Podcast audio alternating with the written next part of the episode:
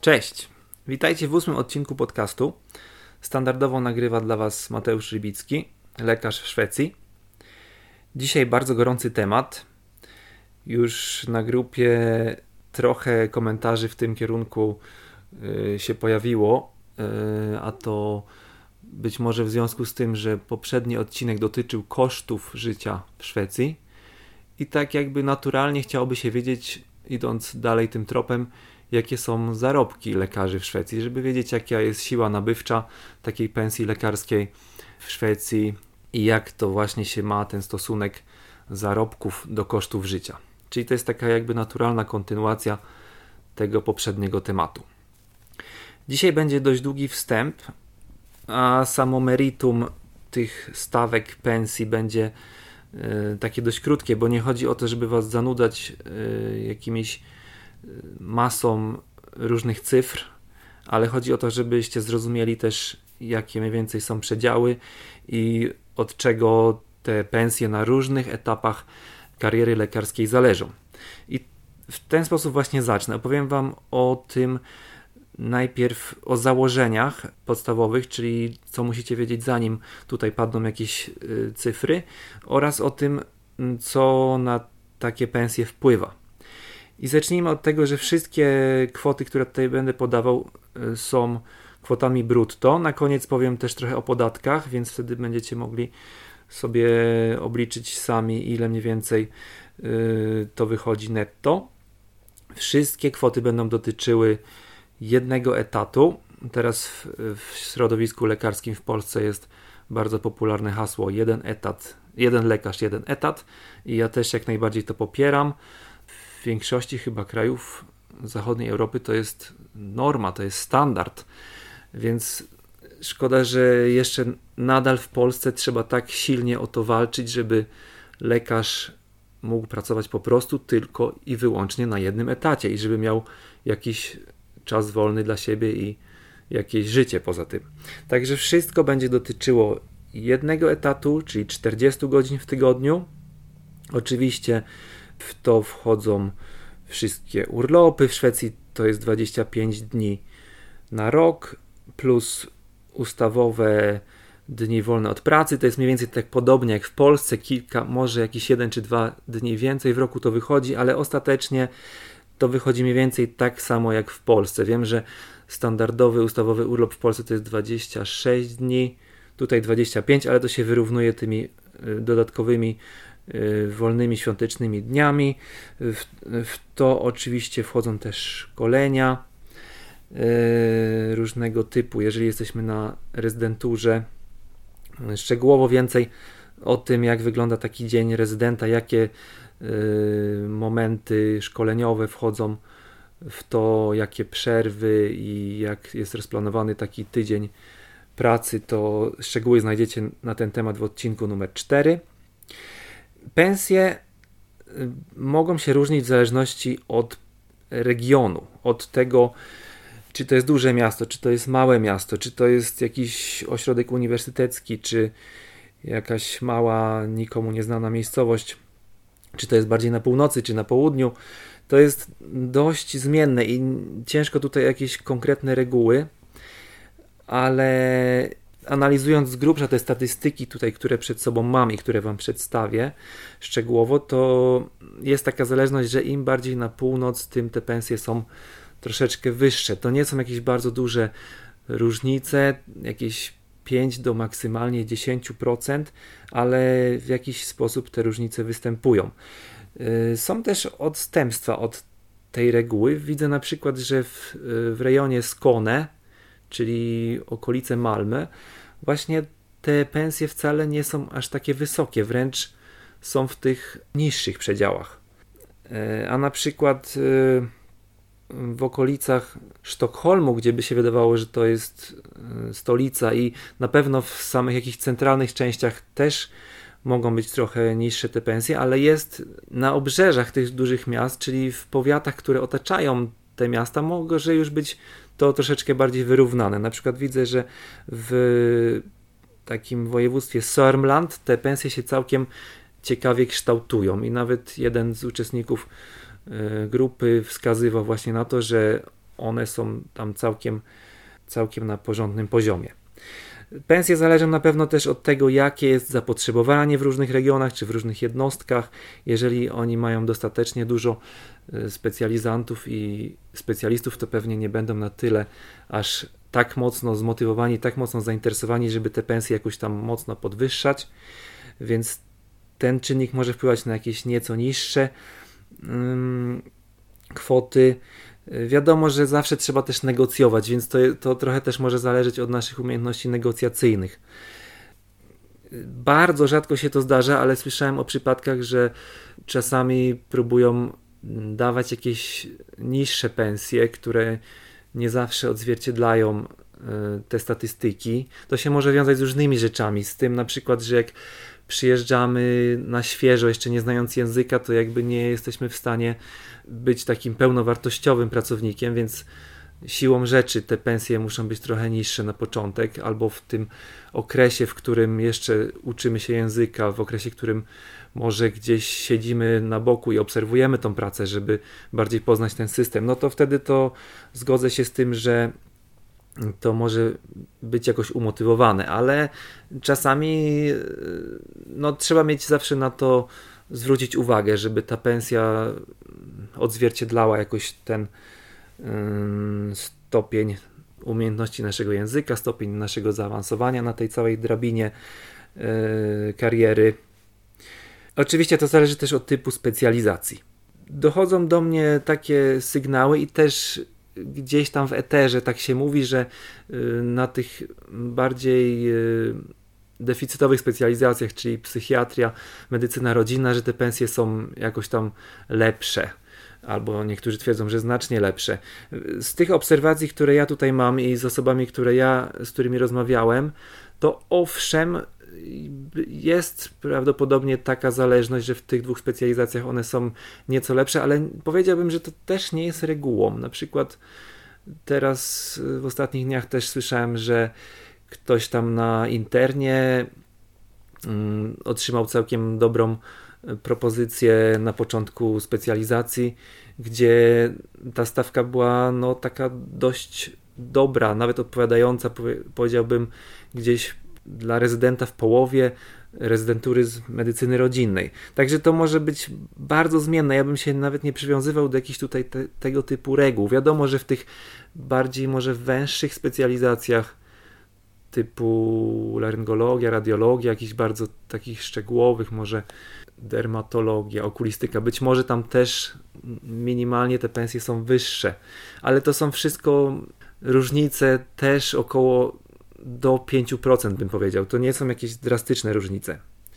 Wszystkie y, te kwoty, które tutaj za chwilę padną, to są statystyki za rok 2018 Y, tutaj jest o tyle fajnie, że można dotrzeć do takich statystyk poprzez różne y, związki zawodowe lekarskie. I ja takie statystyki, do takich statystyk dotarłem, ściągnąłem takie statystyki dzięki w sumie uprzejmości pewnej osoby z tej grupy, bo sam nie należę do związków. Także będą to kwoty za rok 2018. Nie ma jeszcze najnowszych statystyk za obecny rok, no bo jeszcze się nie skończył. Ciekawostka, że mm, dane dotyczące zarobków lekarzy, przynajmniej w tym sektorze państwowym, a to jest większość y, sektoru medycznego, są jawne i każda osoba ma prawo zgłosić się do kadr jakiegokolwiek szpitala.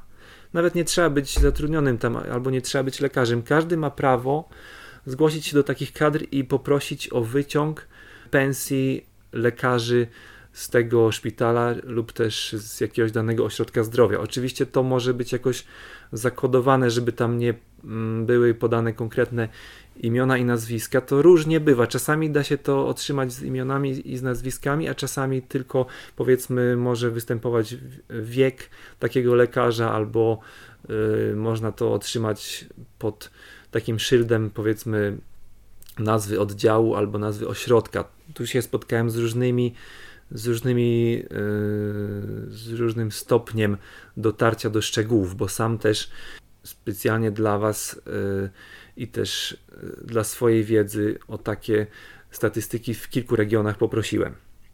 Kwoty będą podane w koronach szwedzkich i y, korona oscyluje cały czas w ostatnich miesiącach wokół 0,4 y, czyli 40 groszy, także jeżeli chcecie sobie to przeliczyć na złotówki, to razy 0,4. Yy, różnica teraz między państwowym sektorem. Ja będę wszystkie dane podawał z sektora państwowego. Oczywiście istnieje jakiś tam yy, trochę węższy sektor prywatny i dochodzą do mnie informacje też, że tam są nieco wyższe pensje. To jest też w okolicach 5 do 10% więcej aczkolwiek trudno jest o jakiekolwiek statystyki, bo prywatny sektor jakby no, nie ujawnia takich rzeczy. Ale z jakichś y, dyskusji ze znajomymi y, i jakichś mniej lub bardziej oficjalnych statystyk y, robionych w jakichś grupach właśnie rezydenckich, to wiem, że taka pensja może być wyższa mniej więcej do 10%, aczkolwiek z tego co słyszałem wiąże się to też często z nieco większym natłokiem obowiązków. I jeszcze ostatni aspekt, który chciałem tutaj wspomnieć, zanim zacznę jakimiś rzucać tutaj kwotami, to że na początku chciałem ten odcinek stworzyć w takim w takiej konwencji, żeby porównać e, powiedzmy pensję między rezydentem konkretnie tutaj medycyny rodzinnej na pierwszym roku w Polsce i w Szwecji, albo specjalistą z jakiejś konkretnej dziedziny, na przykład z medycyny rodzinnej, w której ja sam działam, ale stwierdziłem, że może to do końca nie ma sensu. Ja podam Wam e, konkretne widełki, jakieś jak najbardziej uśrednione wobec tych wszystkich czynników, które wspomniałem. A każdy z Was najlepiej sam wie, ile zarabia na E, rezydenturze czy specjalizacji, w, czy jako gotowy specjalista w Polsce, więc każdy sam będzie to sobie mógł we własnej głowie porównać. E, I teraz zaczynając e, po kolei według tej ścieżki kariery, to stażysta, a staż trwa tutaj w Szwecji 21 miesięcy, zarabia między 29 500 a 34 600 koron to jest dokładnie wzięte ze statystyk z całego kraju, jeśli chodzi o staż. W Karskronie, czyli w tym y, powiecie, w którym i województwie, w którym ja pracuję, ta stawka wynosi 33 600. I tutaj to się właśnie tak mniej więcej kształtuje znowu ze względu na tą szerokość geograficzną. Im bardziej na północ, tym te stawki są wyższe. E, z tych podanych tutaj widełek. Ale co ciekawe, właśnie w Karskronie, która jest tak bardzo wysunięta na południe, to całkiem to tutaj się plasuje w tych górnych zakresach. Ciekawostka, że po 12 miesiącach e, tego stażu w większości tych województw e, pensja jest podwyższona o 500 koron, a po 18 miesiącach zwykle o 2 do 3 tysięcy koron.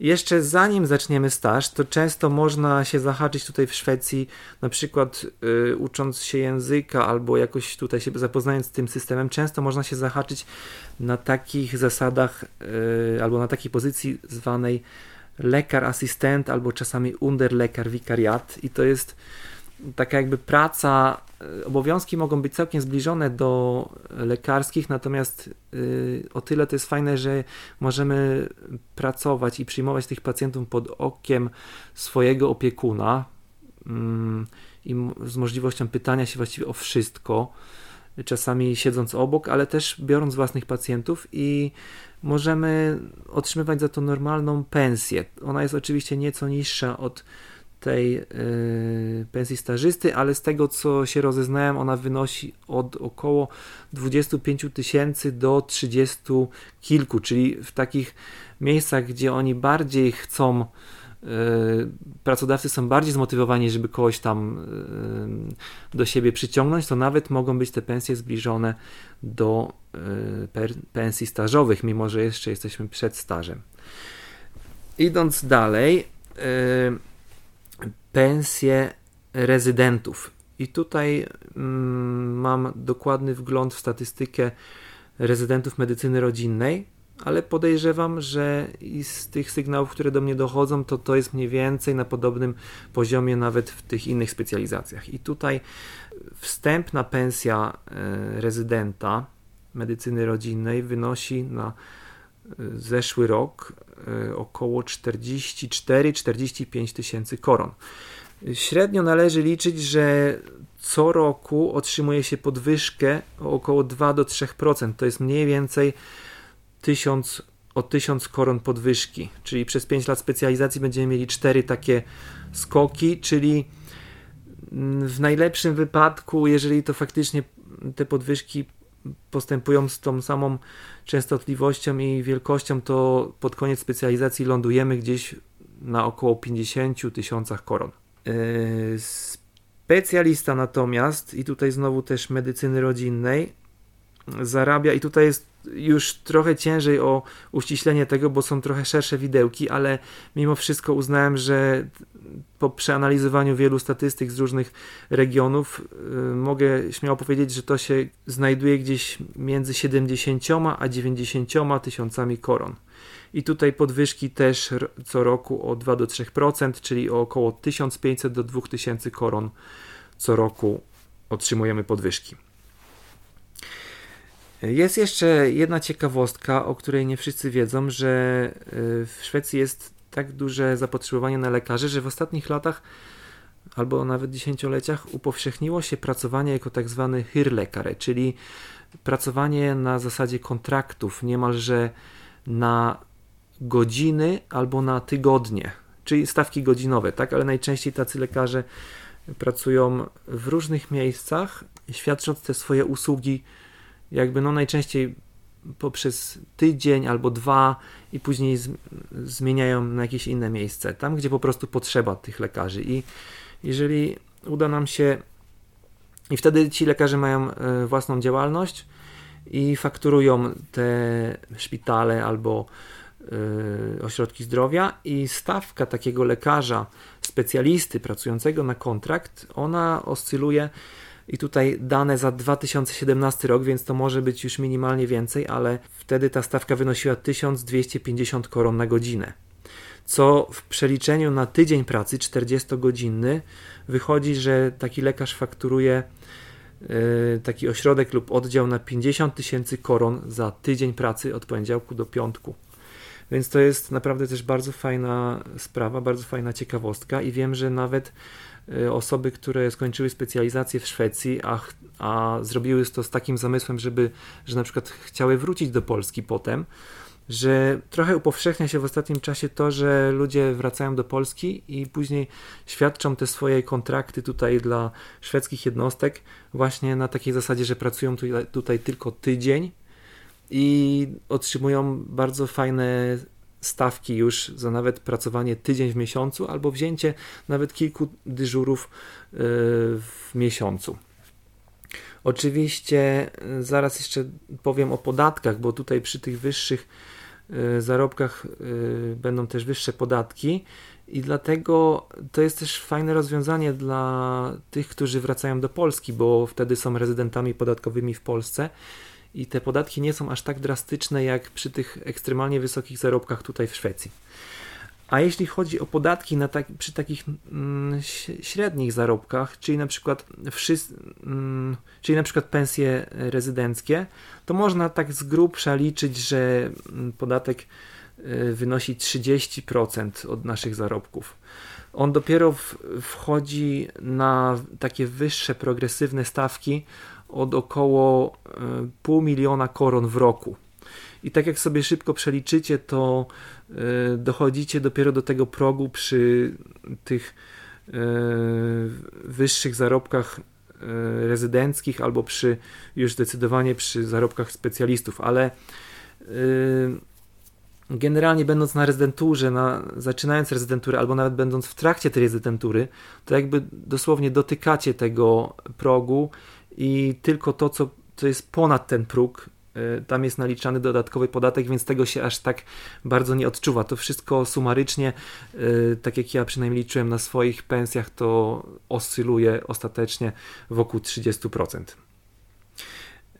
Gdy już jest się na tych wysokich pensjach, typu pensje specjalisty, to od tej nadwyżki ponad te pół miliona koron, faktycznie wtedy wchodzimy już na wysoki podatek, który jest około 50%.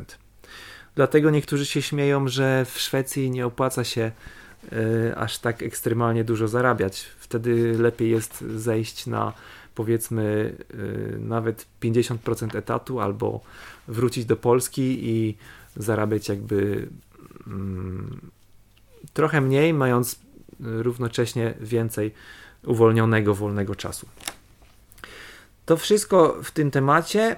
E, na koniec chciałem jeszcze powiedzieć, że jeżeli ktoś z Was ma jakieś komentarze do tego, e, z tych osób, które już są w Szwecji i pracują i, i chciałby coś skorygować albo coś dodać od siebie, ze swojej perspektywy, bo tak jak mówię, to może być dość zmienne na, e, w zależności od różnych czynników, albo jeżeli jest ktoś, kto ma jakieś pytania, ktoś, kto jeszcze, ktoś, kto przygotowuje się do wyjazdu albo zaczyna poważnie planować swój wyjazd i ma jakieś pytania na temat właśnie zarobków e, w aspektach, których tu nie udało mi się poruszyć, to jak najbardziej e, piszcie w komentarzach. Postaram się to uzupełnić i odpowiedzieć. I jeszcze taki na koniec mały bonus, że jeżeli ktoś e, w najbliższym czasie planuje rozpocząć pracę i albo już właśnie jest na progu rozpoczęcia pracy tutaj w Szwecji i nie jest pewny tego, czy pensja, którą mu zaproponowano, albo która, która jest planowana dla niego, jest wymierna, to jak najbardziej zachęcam Was do tego, żeby się ze mną skontaktować. Ja oczywiście bardzo chętnie e, doradzę e, według tych doświadczeń, które mam i według tej wiedzy i statystyk, które mam. Oczywiście nieodpłatnie, także zapraszam do kontaktowania się w na tego typu konsultacje i bardzo chętnie pomogę. Trzymajcie się, wszystkiego dobrego.